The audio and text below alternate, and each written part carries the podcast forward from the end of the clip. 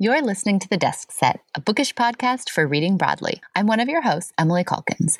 In this feed drop, we're sharing a recording of an event we did with author Syed Masood for the release of his new book, The Bad Muslim Discount. The book was published in 2021, so if you're doing our reading challenge, it counts for the category Read a Book published this year. Enjoy!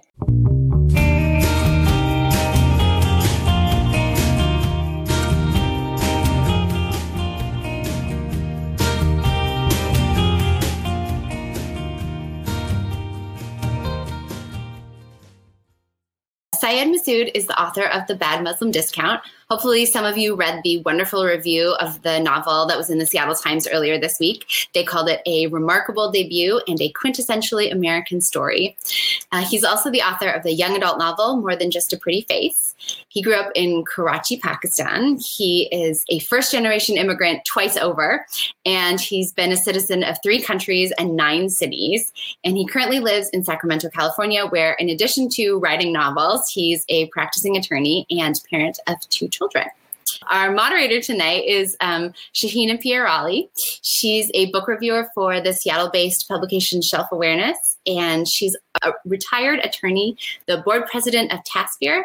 She also serves on the board of Hugo House and is the co chair of the National Council of Graywolf Press. So we're so delighted to have both of you with us tonight. Thank you so much for being here, and I will turn it over to you. Great. Hi, everybody. Thank you so much, Emily, for that wonderful welcome. Hi, Syed. How are you? I'm good. Uh, how is everyone today? Thanks for being here. I appreciate it. Yeah, thanks everyone for joining in this evening. It's it's wonderful to be talking about a book that I enjoyed so much, um, and it's such a pleasure to spend the evening with you tonight. Um, so, The Bad Muslim Discount has been compared to A Man Called Ove by uh, Fredrik Backman. Uh, the book has also been compared very favorably to the movie, The Big Sick. Um, I'm sure many of you have seen that. Um, and, and many are calling it the great American Muslim novel. I make no such claims. You don't have to, others are making it on your behalf. If you wouldn't mind giving a synopsis of the book for those uh, audience members who haven't read it yet. Sure, absolutely. Uh, the Bad Muslim Discount is a dual protagonist novel it's a tragic comedy, a comic tragedy, what have you. It tracks two uh, young people from when they're around 10 years old to when they're in their 30s. It is a journey of immigration for both of them. One uh, comes from Karachi, Pakistan, and uh, his family moves uh, to the States of their own volition uh, legally. The other one comes through extra legal methods, fleeing the war in Iraq. So, very different journeys. Then their lives sort of collide here in the US, in San Francisco. Uh, and so the book begins in the 90s and ends uh, in November 2016. That's great. So yeah, two very different narrators with two very different life stories. Anwar being a Pakistani American lawyer, you know, how would he ever run into Azza, uh, who was formerly known as Safwa? So her name is Safwa at the beginning of the book, and it's Azza at the latter part of the book. Um, he ran into her because you know they they live um, close by, but what is it that draws them to each other? They are so different. The landlord at the um, apartment complex they're living at, who happens to be a practicing Muslim, uh, actually engineers their meeting. There are things happening in Anwar's life where he is feeling a sense of loss and uh, uh, wants to sort of regain his his, his self-confidence and and sort of get past get over someone that he he is infatuated with in love with. And then in Azza's case uh, she's always had a yearning for freedom. Her journey is really about freedom and the desire to be free to um, have ownership over her own life. And uh, meeting Anwar he becomes a way for her to reclaim a part of herself that has been taken away from her. Yeah that makes sense. She's looking for freedom and and he embodies, you know, this free-spirited Pakistani American. So yeah, that, that makes a lot of sense. Um, so both left their countries um, after destabilizing wars. You know, we were quite familiar with Azza's case, for example, because she left um, after America invaded uh, Iraq. But I think um, for readers um, who are not familiar with South Asian history, I, Anwar's story, Anwar's reason for coming to the US is probably a little bit more unclear or un, un, unusual because they're not familiar with the Afghanistan war, possibly. So I was just hoping we could talk about that and you could explain to readers why Anwar's family left Pakistan. They were so happy there for the longest time.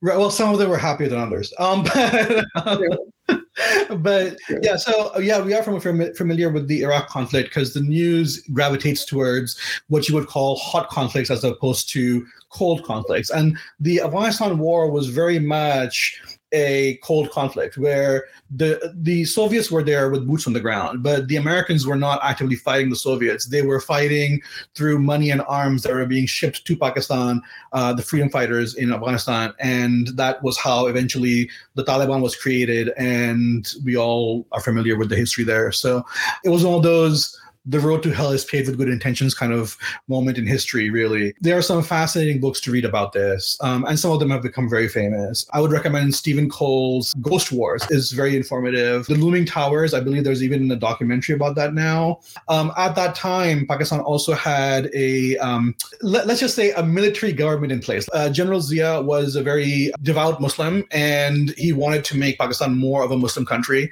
And so that combined with the Afghanistan war, all the money that was flowing into the country gave him more influence. He had U.S. backing, even even though he wasn't elected, because they needed him for Afghanistan, right? So um, he changed the he and these events changed the fabric of society in in Pakistan in my lifetime. Um, and you noticed it in small things, you know, um, even the way the news was delivered. You know, newscasters, female newscasters, started wearing the the scarf over there, the dupatta over their heads. You know, we started noticing um, this trend. Uh, people were asking themselves this question is Muslim civilization on a downward trend. Mm-hmm. Um, a great book to read about this is called The History of the World Through Muslim Eyes. The answer in Pakistan, at least, was hey, things were going great before, so we should go back to doing what we were doing before, which was the Make Islam Great Again, as Anwar calls it, moment.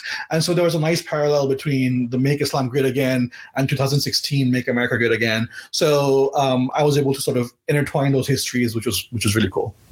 Yeah, no, it made it made so much sense that um, Anwar, you know, his his family, why they left. I just think it's fascinating for uh, you know readers who don't have that background to, to, to think about it more. And I think your book is a great way to get a little bit more of that history. Um, so, you know, this is, I think, the first time we have a novel that's almost exclusively populated by Muslim characters. That's the beauty of it, that there is this whole spectrum of Muslim characters. You know, there's not that typical one that we often come across. Um, in this book, we see verses from the Quran being used, translated into English, but this is the first time, and Quranic verses are being quoted. Obviously, something very controversial. Maybe, maybe controversial.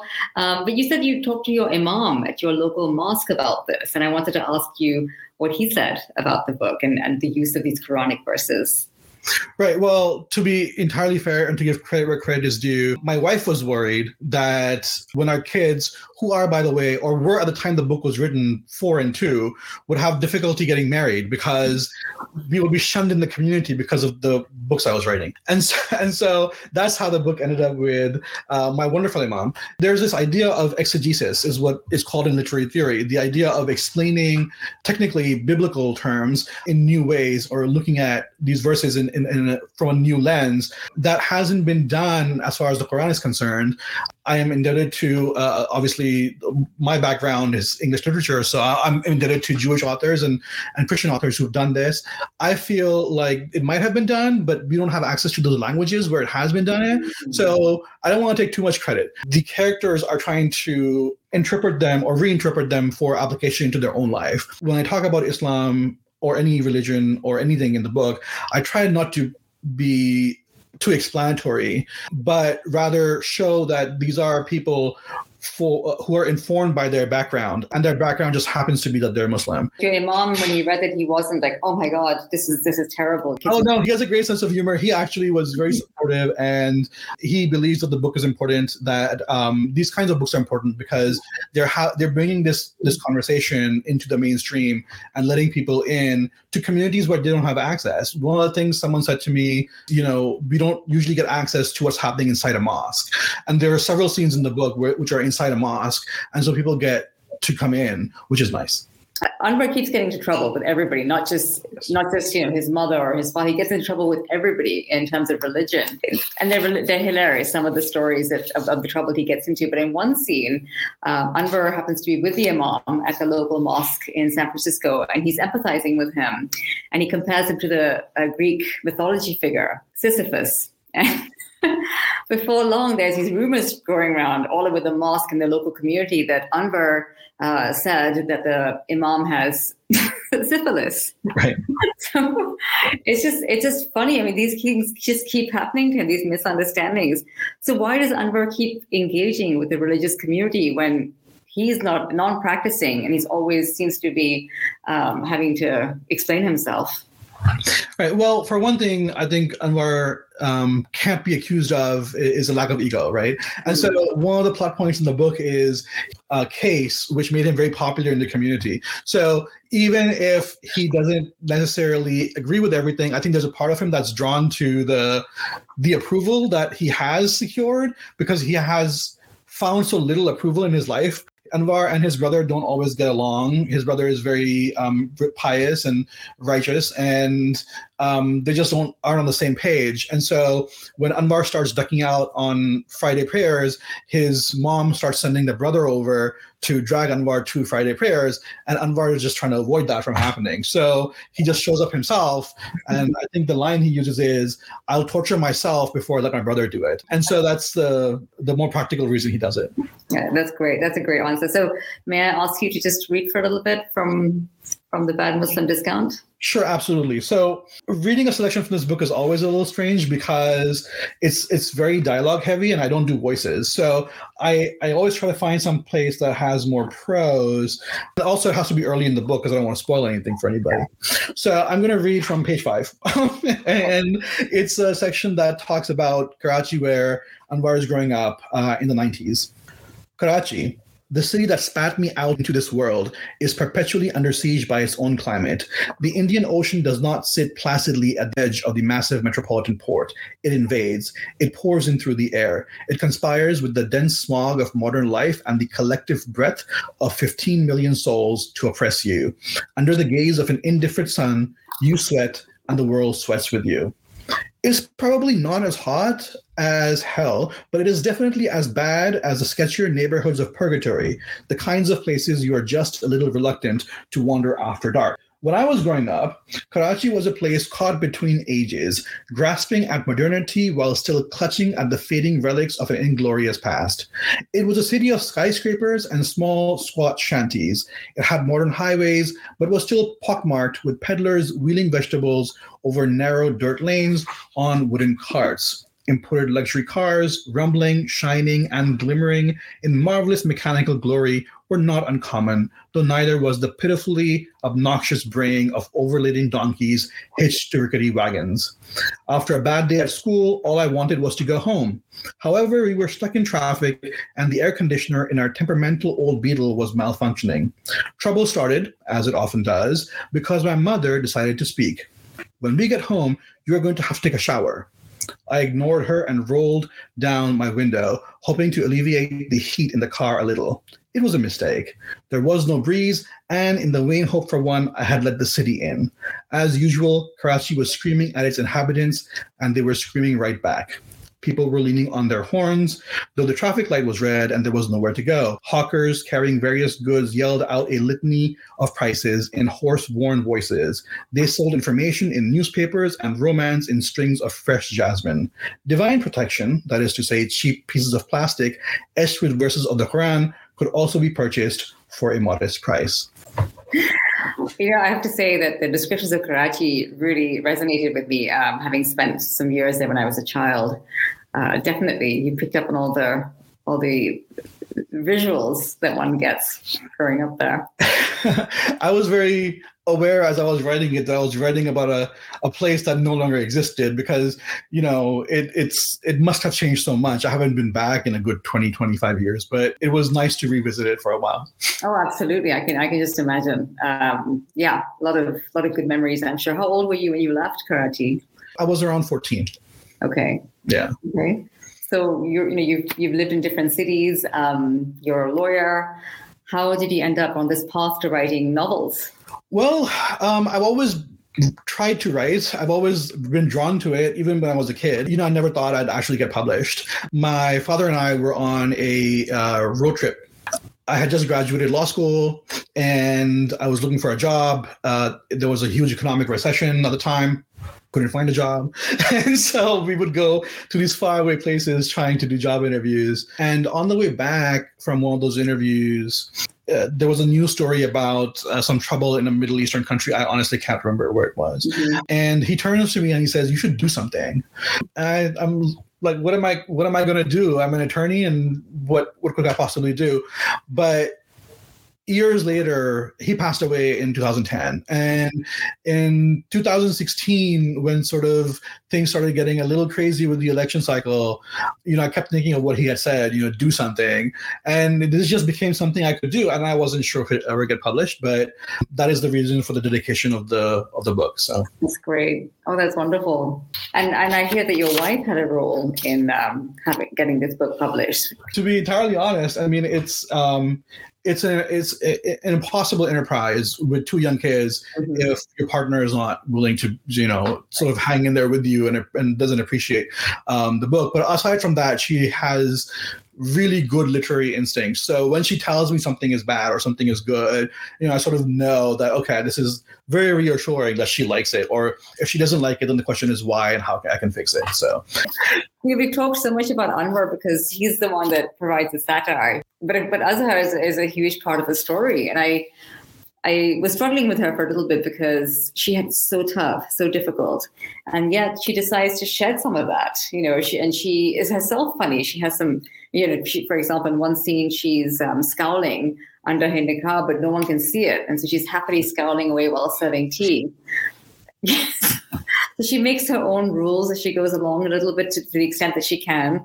Um, so what's what keeps her going? What's behind her fire? Do you think? Uh, that that's a really good word for her is is fire, right? I mean, that has been the consistent word for her since the very beginning because she is born in very unfortunate circumstances, which actually aren't that unfortunate in the very beginning, but because of the role of America in her life and the wars that happen in, in her homeland, it gets worse and worse and worse as, as she goes along and she just has this desire to assert her own freedom throughout the entire book. There, there, there are two sides to a coin. Even though Anwar has an easier life by by far, um, he is a more passive character. He runs away from doing things. Mm-hmm and he gets in trouble because he doesn't want to do things and he misses out on opportunities because he doesn't want to do things.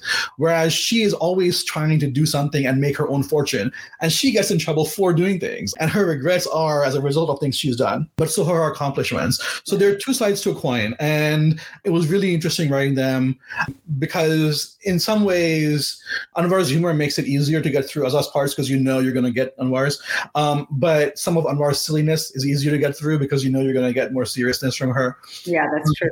And I also think that she has, um, she's also, like you said, I think she doesn't get enough credit for being funny. She is funny in a very sort of dark and grim way. My, one of my favorite parts from her is talking, well, she's thinking about a Quranic verse, and the Quranic verse is very famous, and it basically says, after hardship comes ease. And that is a verse that is typically used to assure people that, you know, you're going to tough times now, but after hardship, there comes ease. And so things will get better. And Azza sitting there and says, but death is also an ease of a sort, right? It is, it is the cure for all ills. Maybe the verse is just saying you will suffer and then you will die, and that's how things really become easier, is when you're no longer here. So there's there's humor, it's just very dark humor in, in the way she approaches uh, her life and her point of view. So writing her was emotionally draining. She was a less willing narrator. She doesn't like to share as much mm-hmm. as Anwar does. Um, that's how I ended up writing a, a YA rom com after writing Azza because I needed to sort of just write something light and funny afterwards. Decompress, yeah. Exactly. And that happens to be my favorite Quranic verse, by the way. okay. Difficulties come ease. I mean, yeah, it's a, it's a beautiful paragraph. It is a beautiful paragraph. Um, but there is a really funny story that for both of them in their lives, in their in their young lives, there's a goat. So for Anwar, you know, a goat is his first pet, and for Azza, the goat is something that's really bugging her because it belongs to the neighbor.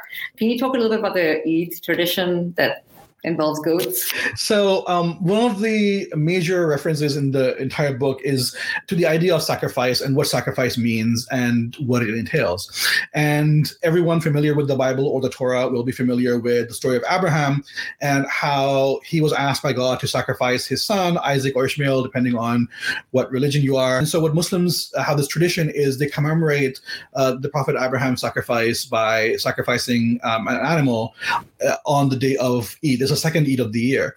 And so the Eid sort of has a recurring recurs several times in the book as well, but it ties into the idea of sacrifice. So the reason the, the reason the goats are in there is because of, of the of the theme of sacrifice. So the story of Sisyphus is he rolls a rock up a mountain for eternity, and that's his punishment, and he's never free. But Camus argues, no, he is free in the time that he's walking back down the mountain when he doesn't have to push the rock. So there is this momentary freedom. And in Azza's story, um, there's a there's a goat that is about to be sacrificed for Eid, which essentially commits suicide by jumping off of a building. And um, Azza Azza sort of says, "Oh, but she was the goat was free." in the moment that it jumped before it realized the terror of what it had done. And so it's a little throwback to Camus. It's a very subtle throwback to Camus.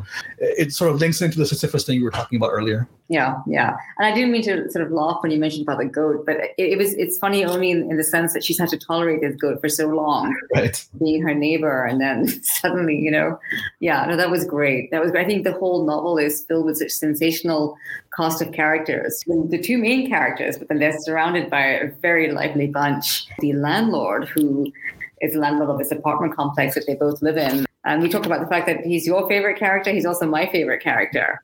Um, but it also is to do with the title of the book. And I was thinking readers might enjoy hearing about that. Hafiz Bhatti is an interesting character. He gives uh, people discounts.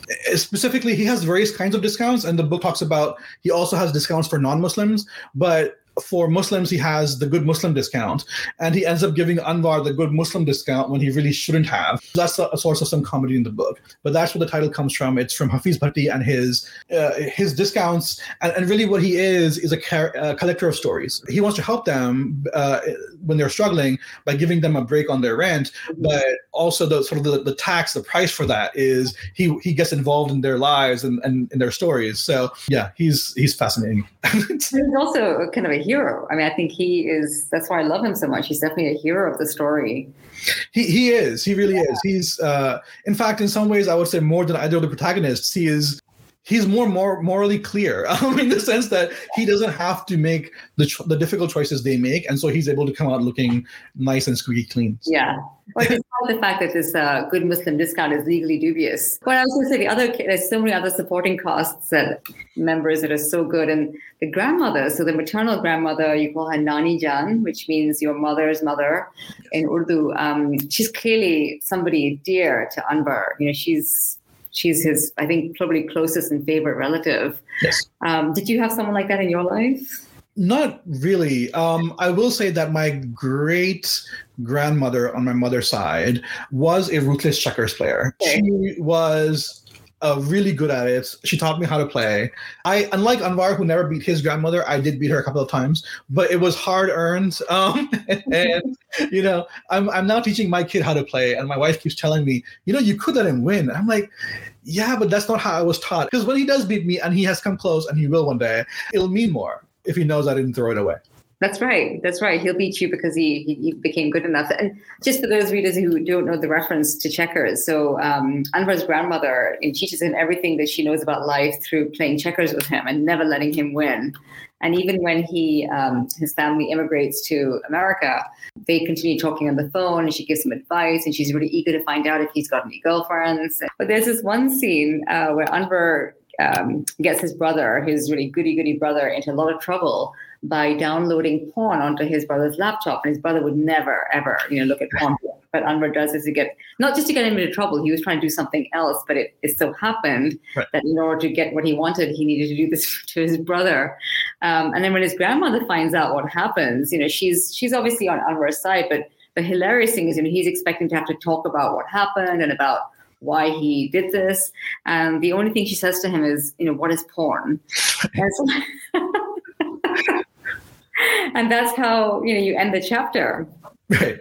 but but it's fabulous the relationship between the between the two his brother is exemplary his brother actually is you know an overachiever and does everything he's supposed to do and anwar does nothing he's supposed to do the grandmother i feel like has more of an affinity for for anwar because i think that the grandmother has spent there's hints that she has made some choices that she didn't like probably not necessarily from her own violation. And so she admires in anwar the freedom that she herself never exercised. Um, and so i think she sees that and she appreciates it. So she's closer to him than she is to the perfectionist. The person that i found the most enigmatic was uh, the person who's Anwar's the love of his life, Zuha. So yeah, what were your reasons for bringing Zuha into the novel? I mean, you had a lot of other wonderful characters, but Zuha plays a, a specific role. And what were your reasons behind bringing her into the book? Anwar has an authenticity which is which is natural but it comes with a cost right? So uh, when you're uncompromising you end up hurting the people that are close to you sometimes. And he's also pretty self-absorbed. So he has his own spiritual path and he has this woman that he's in love with or girl at the time. Um, and he expects that they're because they're so compatible that their journeys will be the same. But she ends up becoming more religious for a while and she struggles with it and then she is no longer religious. I wanted to show a, char- a character who was taking a different path.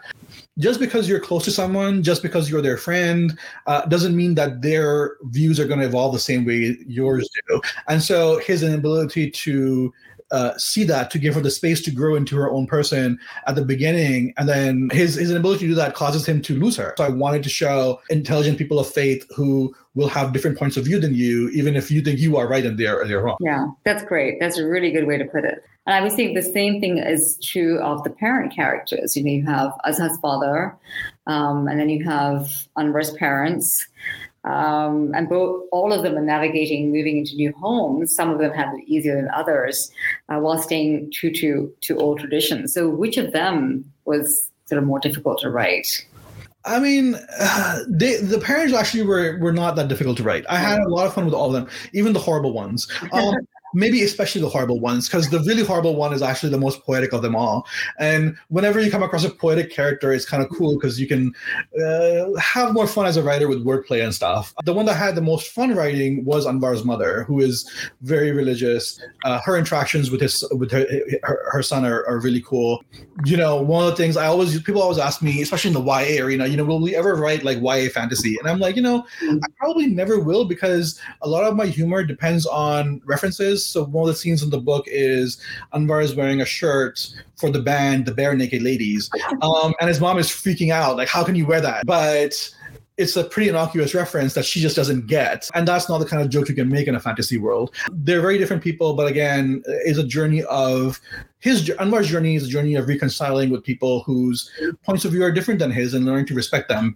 Because when you are someone who thinks that you are the smartest in the room, there's a cost to that and the, the scenes where you know his father takes him for ice cream i mean there's just some really great ways that you show the parent the different parent bonds that are that occur. I mean difficult ones in Azza's case but there is still a, you know a parent bond there both of their bonds with their parents change significantly due to outside forces. Azza's father goes through a traumatic experience which changes the way he is, and so we do get a glimpse of what he was before and then what he becomes later on. Anwar's relationship with his father changes once they move to the States. They become closer because his father can't find friends, and so he's dragging his son off on these long walks until he does. Yeah, that was really interesting. That I thought when when they all moved to America, you'd think that the ones who are more religious and you know would have a harder time assimilating, but it ends up being that the ones who are more religious end up assimilating more easily because they have this local mosque community and they're they're very certain about what they want to do and they meet a lot of people like themselves. It's very surprising. And you know, there's there's one thing that you described that I found so interesting. Um, you said that the West Coast Islam is very different to British Islam or Canadian Islam, and I would love to talk more about that. Well, I think what we have to keep in mind is when these communities were formed, right? I mean, eh, that has a huge impact on what the legacy of the community is and what the nature of the community is. And and I think we also have to be careful when we talk about the nature of a community because uh, individuals are are are as the book demonstrates, very different. Um, uh, and you can't talk about communities uh, without generalizing. So that's what I'm doing, and I apologize. Uh, there's a, I, th- I don't think this line made it into the book. I think it came out. Anwar's mom at one point says, "Oh yeah, well everyone Islam in California is more relaxed because everyone's high all the time." There is a, a sort of relaxed, more more um, easygoing approach to the mosques here, which you which you do find in California. I mean, you know, the first time I went to a mosque in California, they were talking about the importance of smiling at people. Whereas if you go to a mosque in Pakistan and in England, where the community was formed in different circumstances because there is there was a lot more prejudice when it was formed. Um, when you're a minority facing that kind of hostility, I feel like you close ranks it is the privilege of living in big cities in California. You have a lot of tolerance and you have the ability to be more open as a community. And I think that changes the nature of the practice of the religion. That's great. That's actually, I didn't think of it that way, you're absolutely right. Yeah. It's so different. I mean, I don't know. I live in Seattle and, um, you know, I think it's so different to England how we practice Islam here. Um, so if it's okay with you, then I'll go ahead and see what our audience is asking. Okay, so the first question is How would you like your text to be used in the elementary classroom? As the creator, thoughts or, or suggestions to doing the stories justice? When so just a clarification um, elementary classroom would be a little young for okay. this particular book. But in classrooms in general if you just type in penguin random house uh, bad muslim in google it'll come up. I did about five questions. They asked me to do discussion points that i thought would be interesting for the book. They asked me to do it for for um, book clubs but certainly uh, i think that would be useful in classroom as well. Yeah Great. So just to clarify, no elementary classrooms. Well, I mean, if the kids are extremely precocious, I suppose, um, yeah. you could use it there. And the parents are okay with that. Yes, the, the, the, book deals with some pretty dark themes. So yeah. uh, I would definitely say high school and above, right? Yeah, yeah, I concur. Um, so, how is writing for a teen audience different than writing for adults? Uh, when you're writing for teenagers, uh, you are obligated, I feel, to be more hospitable to your audience. Um, so there is a um, a passage of text in the Bad Muslim, for example, that I could never write in a teen book, and it is towards the end, um, and it's like this grand romantic moment, uh, and it's just a bunch of allusions to a you know to biblical and historical things. And you can't do that to a teen audience because there's no space in that paragraph or two to explain it. Mm-hmm. when you're talking to a teen audience i feel like you have to be kinder. The vocabulary you use has to be a little less complex. Um, you, can, you don't have the same freedom with wordplay. Um, and so you just have to be nicer to them. I don't bother being nice to my adult audience if they don't get a reference, I expect them to be able to go up and look it up. Whereas with the teen audience, I will explain it, and it, that makes it sound like I don't I don't enjoy writing for teens as much, which is not true. I think the flip side is young adult literature is literature of hope. It is the literature of firsts there are a lot of new things happening in your life you're discovering yourself whereas adult fiction is often the literature of discontent and it is a literature of finding yourself in a place and asking, how did I get here and why? And then how do I get out? I, I think there are virtues to writing for young adults. It's it's it, there's a fun to be had, but it's not the same kind of fun as writing for adults is. Great, that's a fabulous answer. Thank you. Okay, so another question is the family relationships and dynamic in both your books are funny, revealing, and probably relatable for many readers. I was especially drawn to the relationship between Anwar and Nani Jan, as well as Anwar's connection to his parents and brother. Ditto for Daniel's relationship with his parents. Can you talk more about them? Uh, family dynamics are, are always interesting because they're the one relationship in your life that you absolutely do not get to choose right you you you get the hand you're dealt and then you deal with it there is a concept in in islam called rizq which is the idea that what you will what you will use up in life, the food that you eat, the money that you make, is all predetermined for you. Um, your family members also predetermined for you. Family is an easy um, place for an author to establish some interesting relationships because if if someone like Amir were to meet someone like Anwar, these two brothers were to meet out in the wild with no connection to each other, they would have hmm. absolutely no reason to ever meet again, you know, or ever talk again. So the family dynamics are always fun because you can use them almost to say, hey, you know, powers beyond my control as an author put them together. So there they are. And I think that's why family dynamics are so uh, rich as a source of humor, as a source of connection too, because everyone deals with them. You know, um, whether it's found family or actual biological family, there is a universality to these relationships. And um, because we all struggle with them, you're able to go from the specific to the general really quickly using family relationships. Okay, so which writers inspire you?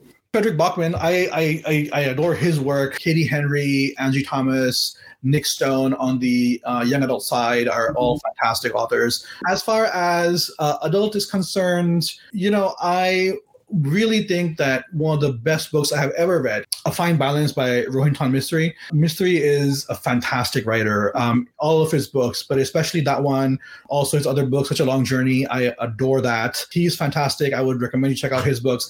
I, I look at some of the mystery writers just to get an idea of how to keep the pace up in a novel. When you're when you're an author, I feel like the way you read changes.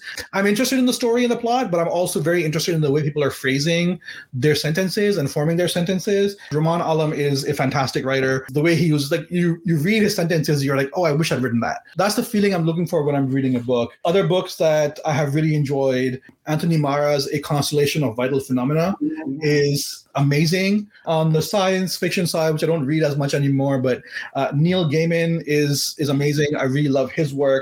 The ocean at the uh, end of the lane, which I think was fantastic. The descriptions of food in this book were amazing. And when I was writing more than just a pretty face, uh, it sort of helped me realize how you could use food to connect with the audience you know and and i learned a lot from that so those are just some of the books that uh, sort of inspired me and helped me out in my writing journey so, what are you reading now? I have this uh, weakness for um, Victorian England. So, what I really like about Victorian England is the setting. Um, I really enjoy Sherlock Holmes and all those mysteries. Uh, and so, any books that are set there, I have a tendency to sort of gravitate towards those mysteries. I'm currently reading The Last Passenger by Charles Finch.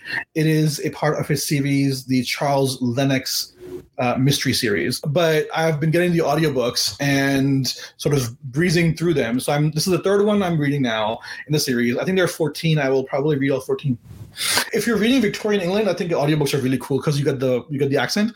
Uh, that's always fun. But also, it allows me to multitask because I've got so many other things to do. Um, that an audiobook is something that I can do while I'm doing other things. Um, yeah, I, I really enjoy that setting in particular for mysteries. I think those are great. So excellent. Well, thank you. You know, before we let readers go, I wanted to say that the, you know we've talked about the fact that your book might generate some controversy it's hard to write and then not have people, you know, comment, and, and that's fine. But you've written some advice for people uh, or tips on how to write controversial topics. Um, it's difficult to write about religion, especially if you're writing a comedy or a tragic comedy, mm-hmm. and not offend people. I don't set out to offend people unintentionally. Um, so if I give offense, I probably meant it. Um, and so, you know, I, but I, I, I, try not to hurt people's feelings. I try to be sensitive, but ultimately is it just is the nature of what I write that people are going to be upset. And just the idea is just approach it with, with honesty and, and from a place of love and you'll be fine. Oh, I like that. I like that. That was, was that the best tip that you provided? The right from place of honesty and love? you know, I mean, some of the things that people didn't like about Pretty Face were, oh, you're criticizing the Desi community. And I'm like, yes, but I'm part of the Desi community. Yeah. I have a lot of affection for the Desi community. Um, and yes, there are some things that we need to fix and pay attention to and do better. But I'm writing from I'm writing and pointing these out in the hopes that we will get better at it. Uh, you know, I think that's important um, to allow space for that. Yeah, yeah. No, I think I think this book is uh, it's going to generate a lot of great discussions, and I do feel that, um, especially for young adults, you know, who who may have different experiences of Islam growing up in the U.S., it's going to be fascinating to have conversations with them about it. Um, it's been so fun chatting with you. Books, thank you so much. Thank you for your time. I really appreciate it. Thank you. Thank you, Emily, for the opportunity. Absolutely. My pleasure. Thanks to both of you for this wonderful conversation. Um, we have a great season of author events coming up. This was sort of the kickoff for our spring season. Please follow along at kcls.org or on our social media. Uh, and again, thanks to both of you for being with us tonight. Uh, it was really wonderful to hear from both of you.